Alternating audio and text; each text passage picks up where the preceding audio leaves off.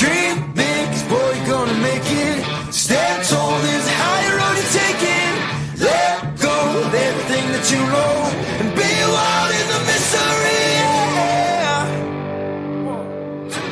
Welcome to the Beers and Bible Podcast, a podcast that brings together a love for good beer and Bible discussion. You can find us on Instagram at Beers and Bible underscore and on Twitter at Beers and Bible P1. You can also email us at beersandbiblepodcast and Bible Podcast at gmail.com. If you enjoy what you hear on Beers and Bible, please consider leaving a five star rating and review on your podcast platform to help us promote this podcast. In the words of the reformer Martin Luther, whoever drinks beer, he is quick to sleep. Whoever sleeps long does not sin. Whoever does not sin enters heaven. Thus let us drink beer. So let's join our hosts Rick and Patrick for this week's discussion.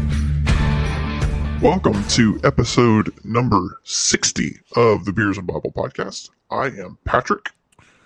And I am Rick, and we're happy to be back with you for this 60th episode. Yeah, we've made it to 60 of these things. Heck yeah, we have 60 beers, dude. We've we've tried 60 beers. And if you look at it in some of the weeks where we've done two beers because we could get the same, uh, we've Yeah. done more than 60 probably total, like between the two of us.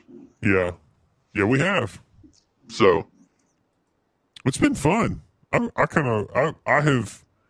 We've talked about it, but I've grown to appreciate beer more, and and am a little more careful when I go to the store to buy beer now. yeah.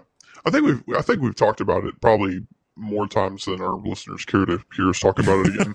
but when we started this thing, I was a Budweiser guy. You were a Ying, Yuengling guy. Yuengling guy. And Still am. yes, and and actually what's funny about that is I have kind of left my first love, so to speak, with Budweiser because it's and actually I would consider myself more if I'm going to pick a big box, I would probably lean toward a Yuengling. Mhm. Um, and I don't really know why that is. Um, but it's better. well, I am yes, but you know, I've had Budweiser's or I've had Budweiser. Gosh, my, I haven't had a drink yet. I promise. Um, I slurred my words there, like I have, but I have not. Um, but I've had Budweiser a couple of times since we started this episode, and it just, or since we started this whole podcast. Are you sure you haven't been drinking? I'm not sure I haven't been drinking. so Patrick's all twisting over his words like I normally do. So anyway, um, I've had it a couple of times since we started this podcast, and it just doesn't taste good to me anymore. Yeah. Even on tap, like tap Budweiser is basically like yeasty water. It's true. It's true. So You're becoming a beer snob, is what's happening. I, I really hope not. I really hope that's not what's what's happening here. But you're probably right. Yeah, I mean, we're, we're okay. we're getting into that we're getting into that time of the year where it's like time to get the, the Oktoberfest beers and the Mhm. pumpkin flavored beers out and um I mean, I'd be interested to try like a pumpkin spice something. not because not because I like pumpkin spice. I actually it's not I hate it's it. not one of my favorite flavors. Um it's not unpleasant to me. It's just not something like it's not like October first comes around. I'm like, ooh, gotta go to Starbucks and get my pumpkin spice latte. Like, I don't Yeah. also, I try to stay away from Starbucks like the plague. But all that to be, all that being said, I, I wouldn't be against trying a, a pumpkin something flavored beer. Yeah. But tonight, it's I don't have a pumpkin flavored beer. sad day, sad day. so, So we had beers. Uh, each of us had a beer for tonight, and then uh, I, Rick, decided to go to the store last night in search of the ever elusive Hershey's chocolate porter from Yuengling, and I managed to find the Hershey's chocolate porter at my store. so funny story. Um, I follow. Uh, this is Patrick talking now. Um, I follow one of the package stores near Rick, where he lives, Mhm. on Instagram, and I saw where they had posted, and they had a stack of the Hershey's chocolate porter from Yuengling. Mhm. They were posting it saying, We couldn't wait until Friday. It's out available now. And I sent him the post and I can't say what I said in the in the message I sent him on this podcast. Um, I mean, you can, but it would kick us out of a couple of the, Yeah. genres that we're in. yeah, so I don't want to do that. I don't want to have to put any kind of mark on this episode for any reason. So, um, but yeah, it's it's not fair, and I'm really salty Patrick's about upset. it. he when so Patrick's upset that I found it and he didn't. when we were talking just before we started recording, we could have met halfway We could have. And been useless record like even more useless recording than we currently are. So so Drive all night. yes, drive all night, go to Work work, all day. go to work, come home and and then and, and ultimately record. So so Rick has the Yuengling Hershey Porter. Why don't you tell us um, a little bit about that one there? So this uh, this one came out last year, and this is the Hershey's and Yuengling chocolate porter. Uh, they announced it last year, and they only did it on tap, and it was like a small area around Pennsylvania. And we talked about this on the podcast last year. We're like, man, we really want to try that. So this year they put out a thing saying they were going to bottle it and release it on more than just tap, but they released it to their entire distribution network. And so obviously we fall into that distribution network because we get Yuengling. So I started searching around. Uh, he sent me the picture, and I started searching around to see if I could find one closer to my house. And and I did. I found it, and I'm really excited. I hope this doesn't let me down uh, because Yuengling is one of my favorite beers. Uh, I've never had a porter from Yuengling. Um, that I think they have. It's called the Black and Tan. Is there is there kind of porter style. Are you style? sure we haven't had that one? I don't think I have. I think I've had that one, and it was pretty good from what I remember. Because so last year, like you said, we were trying to find it, find the Hershey Porter, and you know, we were, my wife and I were talking like, well, the Black and Tan is probably the closest we're going to be able to get here. So we Yeah. got it, and it was pretty good. I mean, hmm I mean, it was a porter, so Yeah. but it didn't have Hershey in it. It didn't have so Hershey's is one of my favorite chocolates. Like I, those little Hershey bars, Mhm.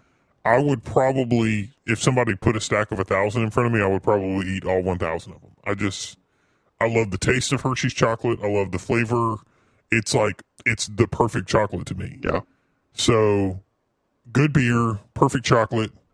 I, I, I really don't see how this is going to go wrong tonight. I don't.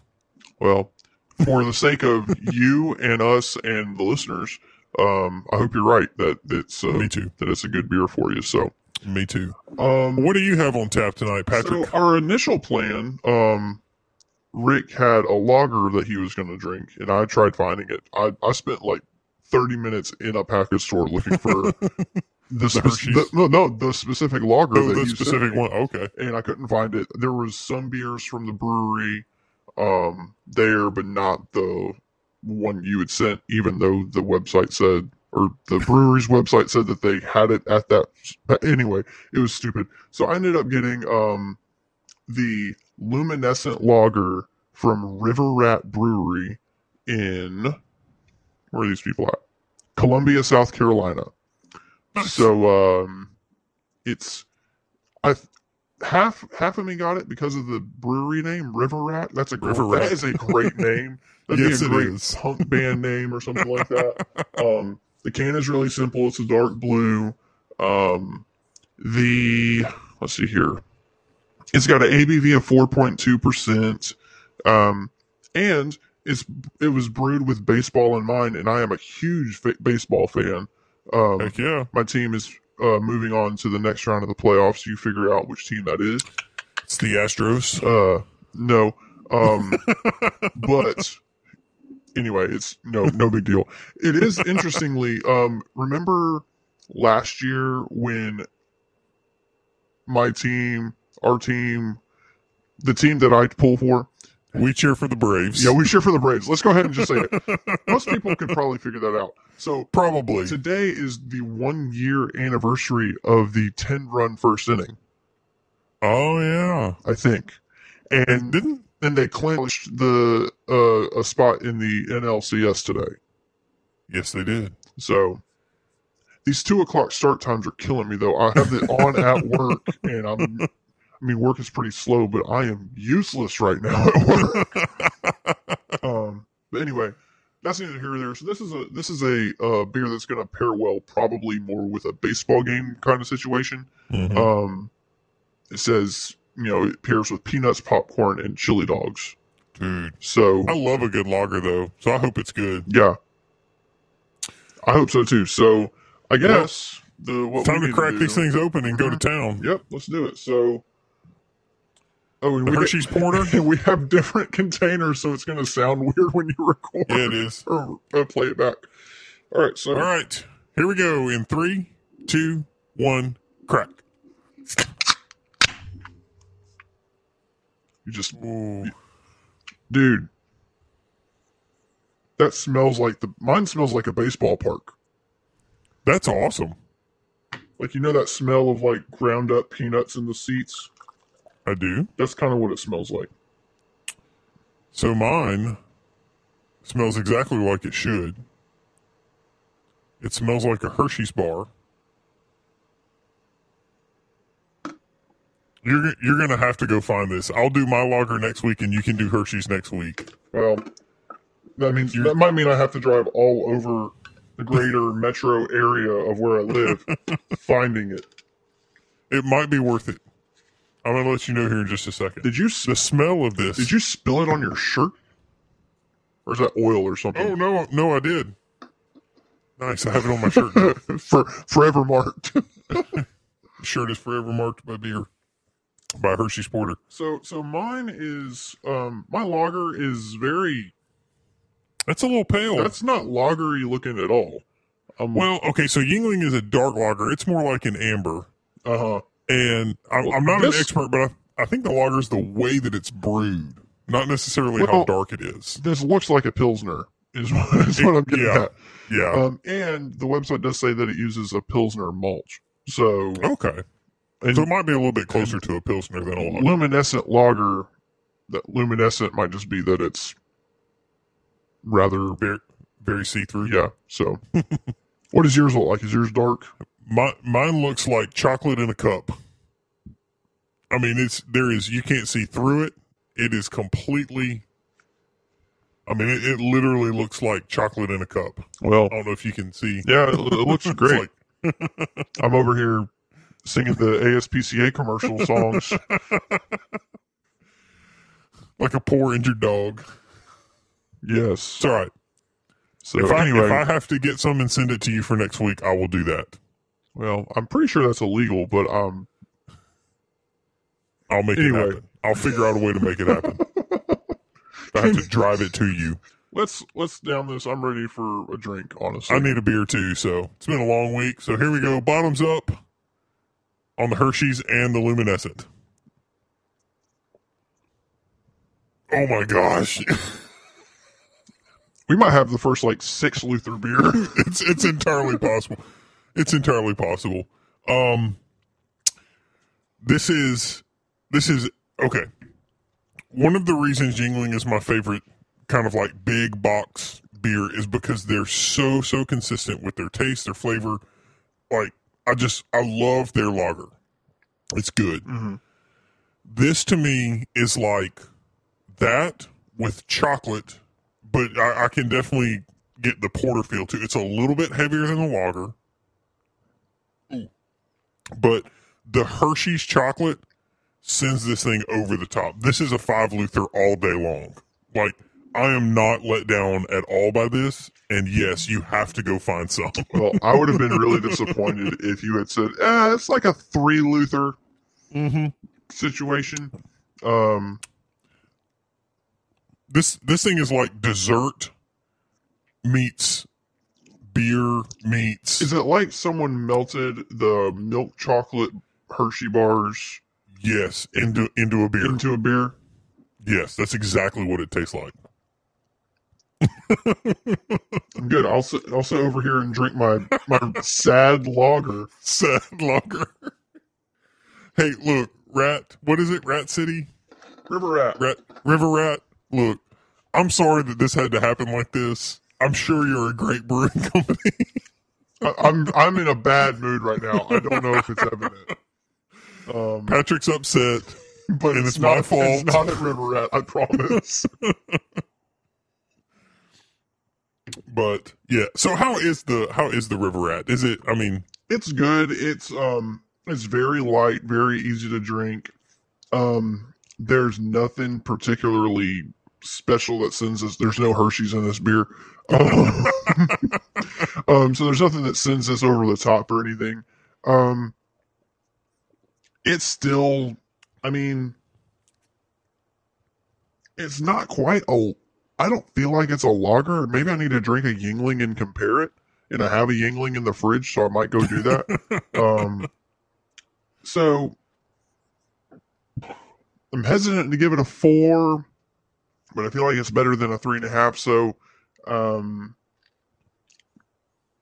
I guess I'll give it a three and a half with the caveat that it's like on the high end of three and a half Luthers. yeah, Like it's very close to four. I just can't quite push it there because I mean it's a pretty standard beer. Beer. It's yeah, a beer flavored beer. It's got beer texture. It's not very heavy. It's not very um like I like I've got another one. I might try chugging it. Like I don't feel like I I feel like I could chug it and be fine. Like I could operate a motor vehicle. I, I could be fine. So um, dude, you got to Baker Mayfield that thing and shotgun it. I don't know about shotgunning it, but chugging it's a legit possibility. what happens when Patrick chugs beer? Um, Let's do it. but um, we'll do that in the in the break here. I've Uh, pretty much all but chugged this thing right here. And that's a porter, so that's what's the ABV on that? Dude, it's only four point six Oh, or four point seven. It's not very high. It's a Yuengling Um, porter, so it's probably not going Yeah. to be. Yeah, but yeah, it's it's honestly it's not as heavy as a as I would think like a typical porter. Mm. It's a little bit lighter than a typical porter. Is it But- is it milk chocolate flavored or dark chocolate? It's milk chocolate. Okay, that's probably what it, it's probably uh, Yeah. it's a little lighter because of that. yeah. See, I don't like dark chocolate, so I was hoping it wasn't dark chocolate. Which I mean, Hershey's does make a dark chocolate, but Dude, I don't like dark chocolate. I'm I'm not a huge fan of that. well, So well, Yuengling, uh, you're the first like big box that we've done, that one of us has done, and Yeah. uh, I think the biggest we've done so far has been like Sweetwater. I think they would probably be the biggest. No, we did that. I feel like we did Sam Adams. We did the Sam Adams Oktoberfest We last year, did so that, that would be year. that would be considered big. But this is like one of the big five. I mean, Yuengling is a is a staple just about everywhere you go. So mhm. Sam Adams is not necessarily a staple, but River Rat, you get three and a half. We're sorry that you had to to come in under these circumstances. I mean, honestly, you probably would have got three and a half anyway. oh, there you go. I'm just being honest. Um, it's still but it like- doesn't help. like it's still good. It's it's drinkable. It's not like it's Mhm. it's not like it's a, one of those. Oh my gosh, I'm going to be holding on to these things for like six months and then throwing them away. Um, yeah, But uh, sounds like it would be good if you're hot and sweaty after cutting the grass. Yeah. and you just want to down one really fast. yeah, and that might be something I have to try at some point. So, um, I do that on a regular, so I love cutting the grass and then coming in and just getting a, an ice cold beer and chugging mhm. so, but River Rat, Yuengling, good job this week. Um, we'll uh. Excellent job yeah. on the Hershey's Yuengling. Excellent job. Yeah, Yuengling uh, has me uh, excited for if and when I'm able to find it. dude you're gonna find it i'm i'm gonna i'm gonna go out on my prosperity gospel limb and name it and claim it and say you're gonna find it Well, we'll so see. there we go there you go we'll see um i'm almost done with mine but we are going to continue last week we talked about the Quran. we talked about the jewish bible we're going to kind of continue that conversation tonight we're going to talk about the mormon bible or the mormon holy scriptures all the stuff they use and the catholic bible tonight So it should be a fun uh, conversation. So stick around, and we will be. be blah, blah, blah. Now I'm twisting my words. We will be back right after this.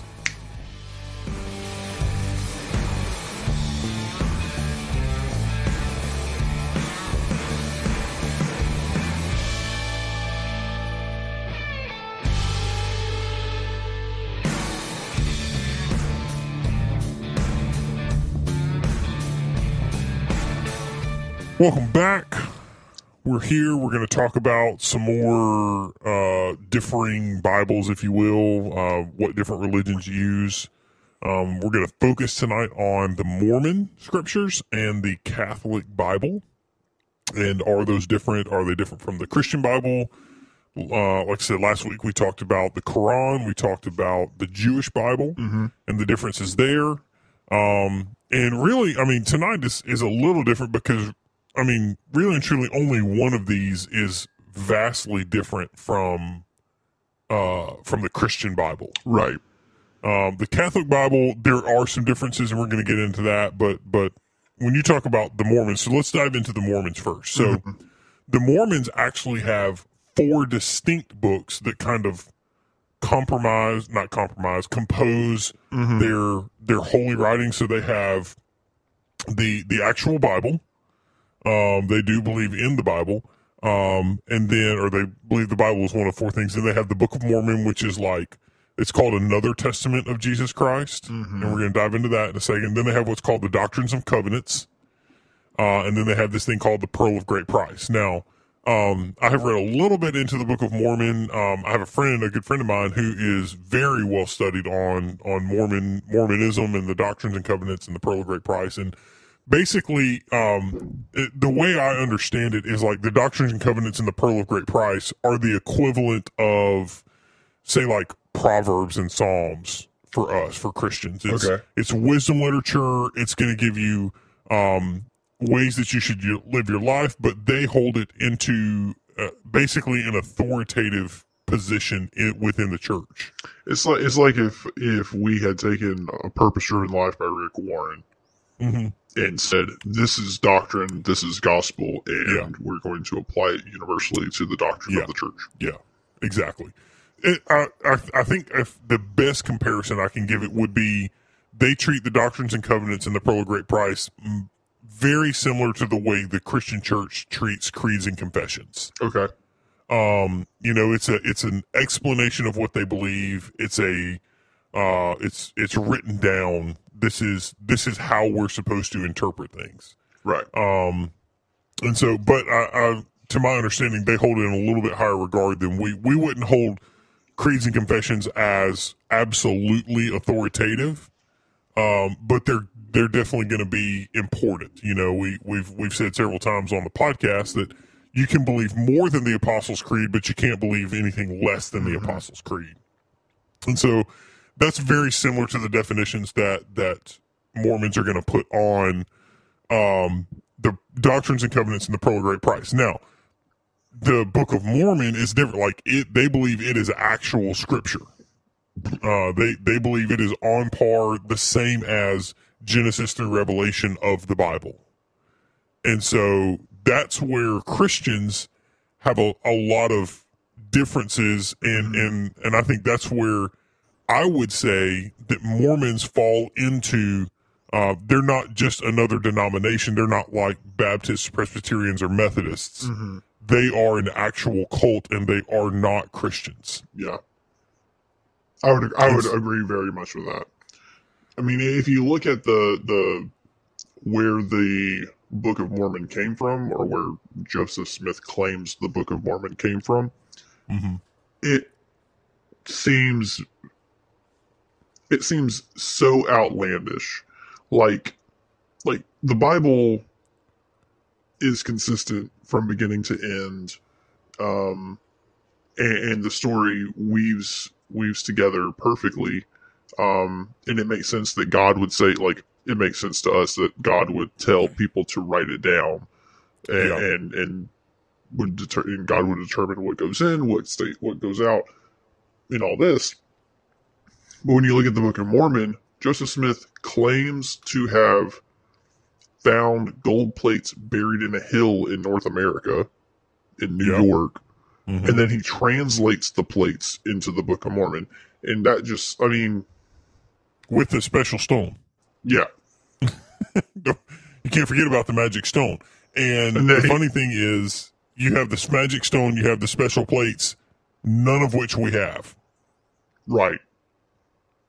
Like you, you would, So- like you would think that if these things had stayed in a hill for who knows how long, in quotes, you know, air quotes. I'm doing the quote things here. Um, I'm pretty sure Joseph Smith like found some mushrooms in the wilderness Oh yeah, and he did. and was somewhat high when he came up with this idea, but it's been I mean, people have died on this hill hmm for Mormonism. Yeah. And Yeah. Well, and and you know the the one of the main claims of Mormonism, and, and it's really found in the Book of Mormon, is that there is a perpetual apostle uh still still Mm-hmm. Alive and that that perpetual apostle apostle is the president of the Mormon church and and one of the I think one of the key things that you're going to find in a cult situation is that they will borrow very very heavily from the Bible. They'll borrow very very heavily from certain aspects of Christianity. But inevitably something that a cult does is it will put itself up in as a an authority over its people much in the same way that scripture puts itself in authority over people or or that um God through scripture puts himself in authority over his people. You'll and and and you know, you kind of you kind of end up in this quasi legalistic type of of relationship. Um but but a lot of times, you know, some of the some of the things about Mormonism that that you don't know is that you have to be a certain type of member before you can go visit the temple, and and then you have you know we we've always heard the jokes about the magic underwear, um, and then you know you have baptism for the dead, and and you have all of this, and and I have talked with former Mormons who have attested to all of these things. So it's this is not like a fringe group of Mormons believe this. No, this is the core, the the, the core This of the church reality.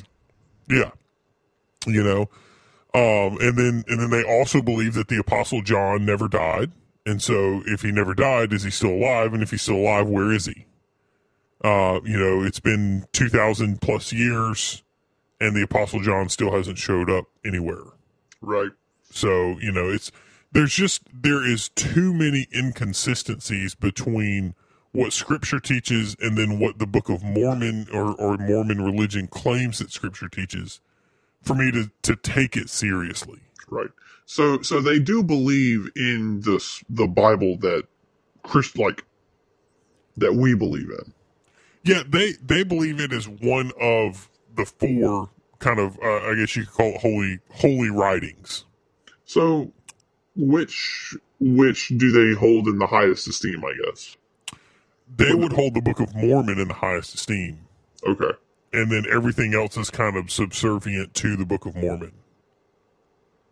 And and and what's interesting about that is if you've ever read the Book of Revelation, you know that John spec- and, and this is really kind of within just the Book of Revelation, but anybody who adds or takes away from these words, a curse is on them, is, is Right. what John says, and he's talking specifically about the Book of Revelation. But if we if we believe that all of Scripture is God breathed, then then I think this gets to the idea of what we call either an open canon or a closed canon. And and there are groups that believe that we have what's called an open canon, which means that you can add books to the Bible, you can take away books from the Bible. The canon is not fixed; it's not set. And, and when I say canon, I mean like the books of the Bible is, is what's called the canon.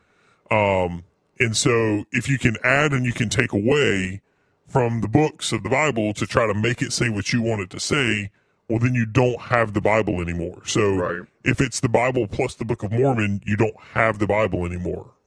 Um, if it's the Bible plus the Doctrines and Covenants, it, you know, if if you require these other things as part of Scripture, then you you don't have you don't say that you believe the Bible anymore, and and you've kind of undercut the Protestant uh, Reformation cry of sola scriptura, which is you know our authority is found in Scripture alone, nothing outside of Scripture. Right. Doesn't mean you can't use these other things, but the authority is actually in the Scripture itself. Yeah. And, and something that they pointed out in the book that was really telling for me and really kind of eye opening to this whole the whole discussion about Mormonism or the the Mormon scriptures, I guess, um, is that they believe all of their church writings. So the Book of Mormon, the Doctrine and Covenants, the Pearl of Great Price are uh, God inspired, but then they believe that their church leaders continue to receive God inspired revelations, Yes. and then these new revelations from God supersede previous revelations. So, I mean, it wouldn't be outside the realm of possibility for them to say, like, if a church leader says something, well, unless they, unless it doesn't, unless it contradicts the Book of Mormon, like, they could hold it as true, as truth, Mhm. regardless of whatever it was. Yeah. So here's where that's backfired on them. Um, that, that everything that you just said is absolutely true, and the problem with that is when one apostle teaches something like the early apostles of the Mormon Church that taught that polygamy was the way it was supposed to happen, and then in order for Utah to get into the union, they had to drop polygamy. They had to make polygamy illegal. So Utah joined the United States of America after making polygamy illegal. Well, I don't know if you're familiar with Mormonism, but it's pretty heavy out there in Utah. Mm-hmm. So at that point, the Mormon church had to say, oh, you know what? Uh, we received a new revelation from God. Polygamy is not good anymore. We don't need to do polygamy anymore. And, and so it's, you end up with this, the, uh, the, the quote unquote apostle, whoever's leading the Mormon church at the current time ends up not necessarily making rules or making laws or judgments, however you want to call them, that are biblical, but are more politically driven and, and more culturally minded. And so you have a church that is bowing to the political or the cultural scene at the time. Mm-hmm. So, I mean, even bring that into current day uh, discussions that we're having about, you know, should we open church? Should we not open church? Should we wear masks? Should we not wear masks?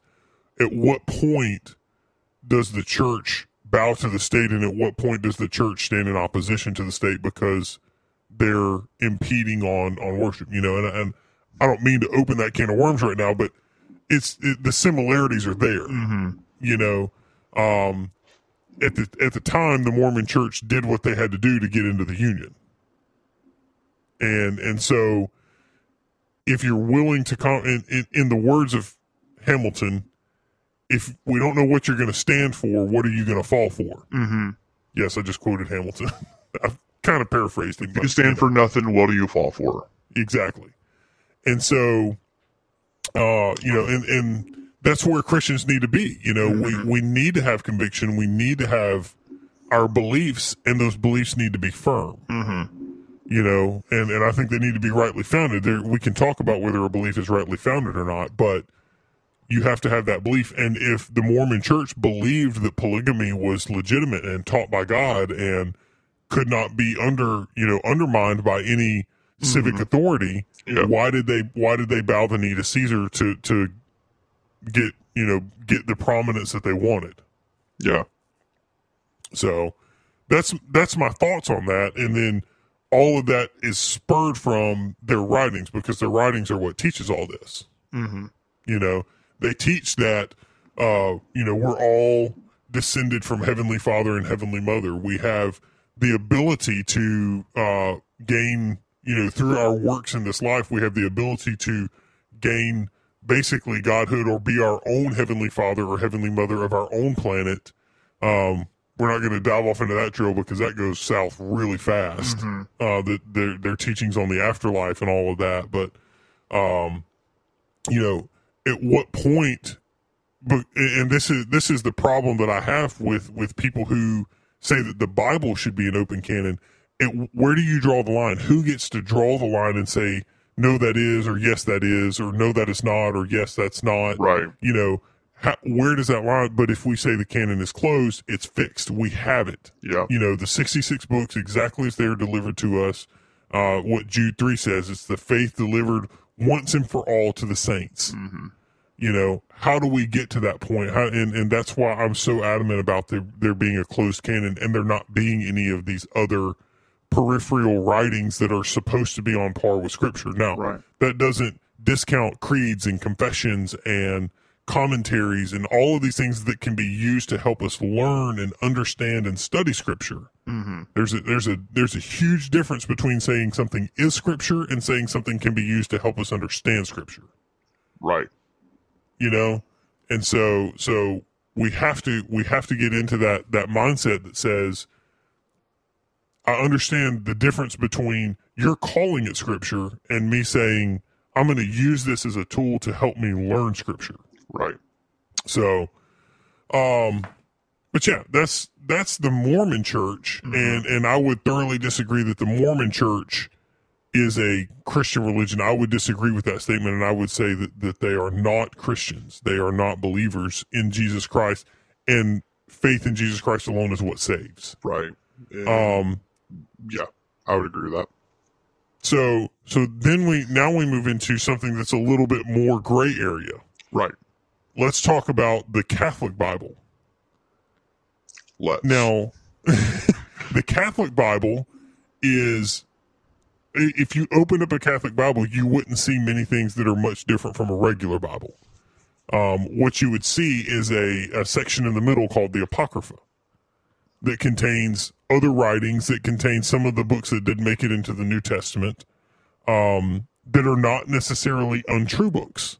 You got the Maccabees, you've got, uh, I think the Gospel of Thomas has made it in there. Um, I don't know exactly what's in the Apocrypha, but you have these books, and these are books recognized by the Catholics. So, are are they different? Are they should they be included in the Bible?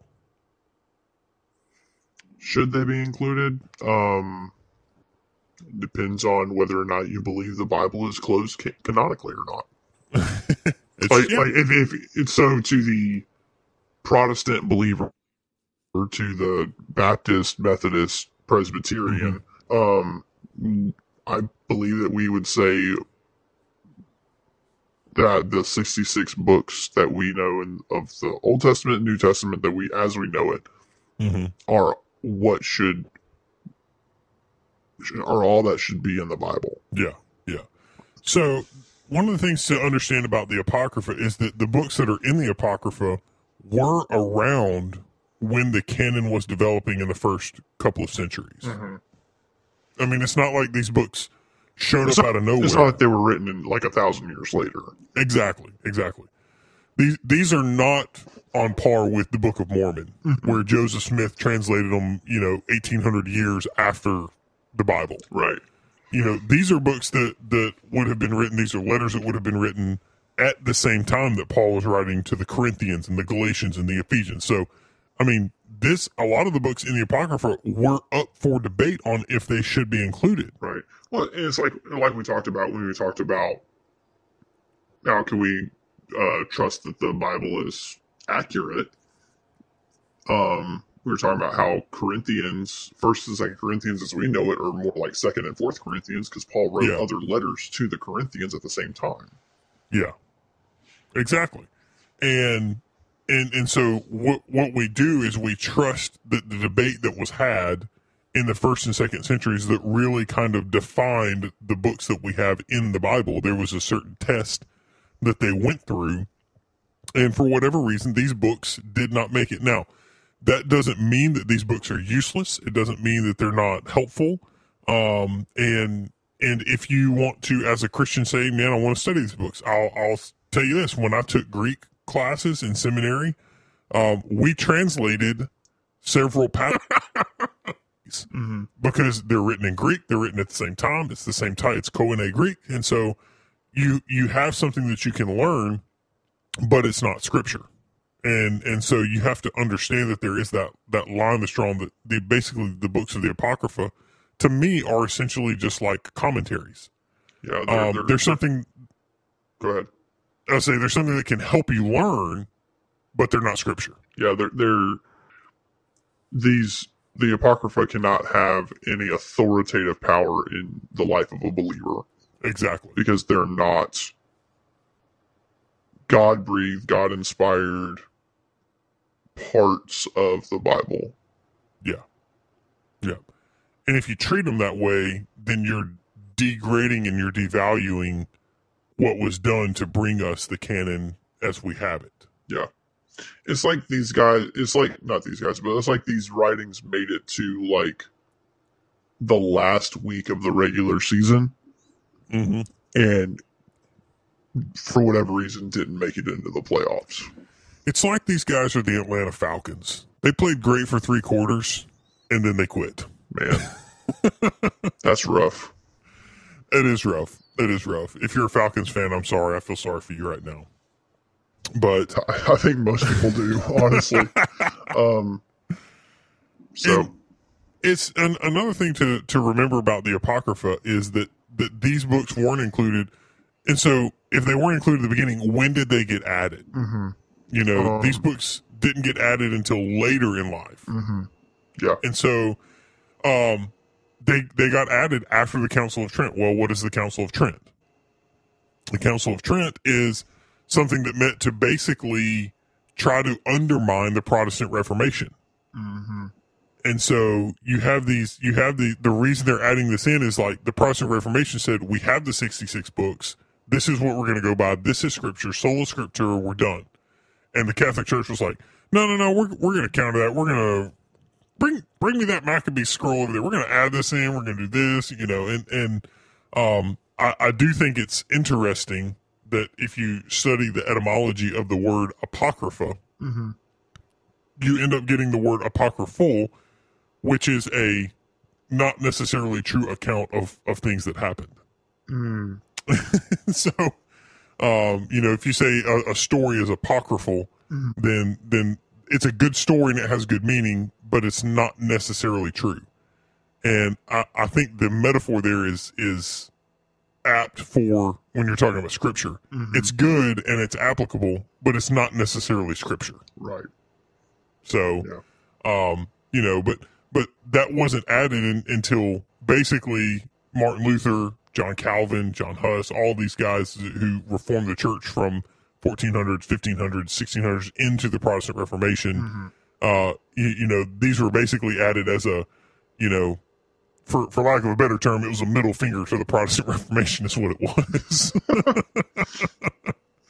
um, and, and that's where you have real division in what we know as modern day Roman Catholicism versus because I mean, really and truly, before the Protestant Reformation, everybody was Catholic, Right.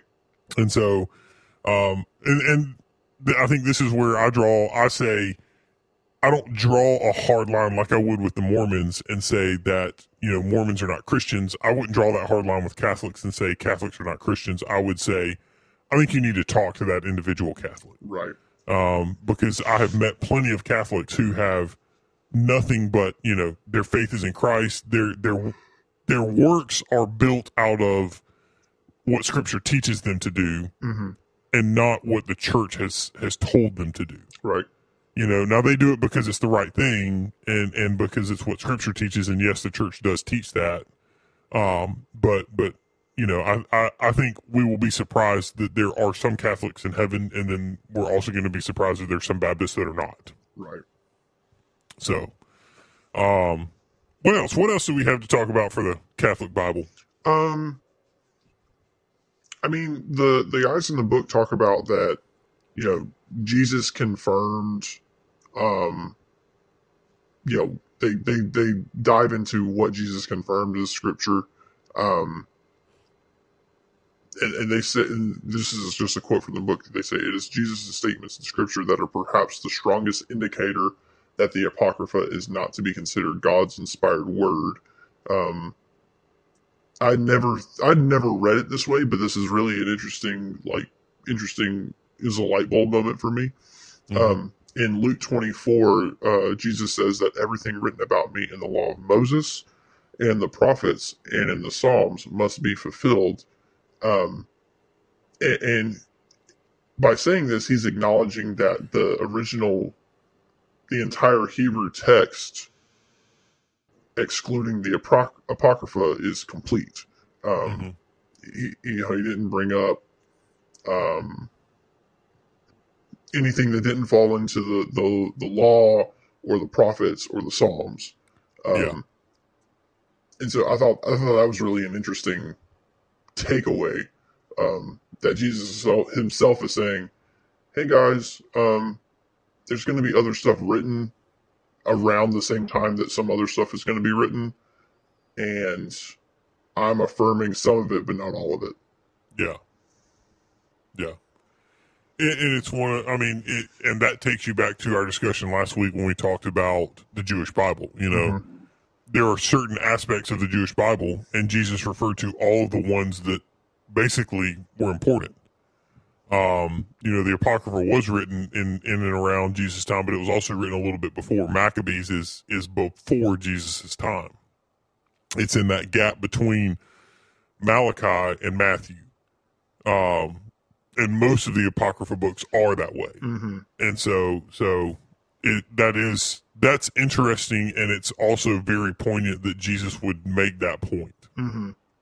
So, it doesn't mean that the apocrypha is bad. It doesn't mean that the apocrypha shouldn't be read and studied. I would not go study the Book of Mormon unless you're just into Mormonism.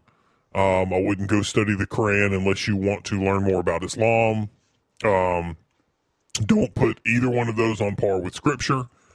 Um, but but if it, if it's something that you're interested in, by all means, go go and study the Quran and, and learn what it says, so that you can better engage with our our our Muslim you know brothers. Uh, uh, when not not brothers in Christ, but our, our Muslim friends, Mm-hmm. and go and study the Book of Mormon so you can better engage with our Mormon friends. Yeah, it's it's Um, not you're not reading to convert yourself. You're not you're not Yeah. you're reading for knowledge. You're reading for understanding. Yeah. Um, in the in the same way that we as believers not should expect, but should want other people to read the Bible so that we know, um, or so that they know where we're coming from when we talk about things. Yeah. Um, you know, don't, you know, you don't go to battle without having your weapon ready.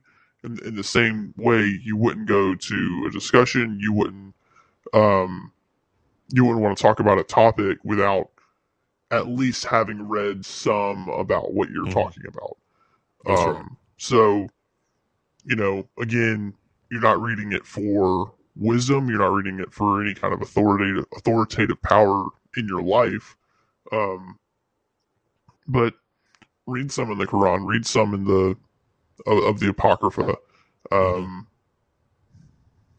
and, and just equip yourself with knowledge so that when those situations arise where you're where you're talking to a Muslim or you're talking to a Jew or you're talking to a, a Roman Catholic, um, you you at least have a little bit of an understanding of where they're coming Mhm. from.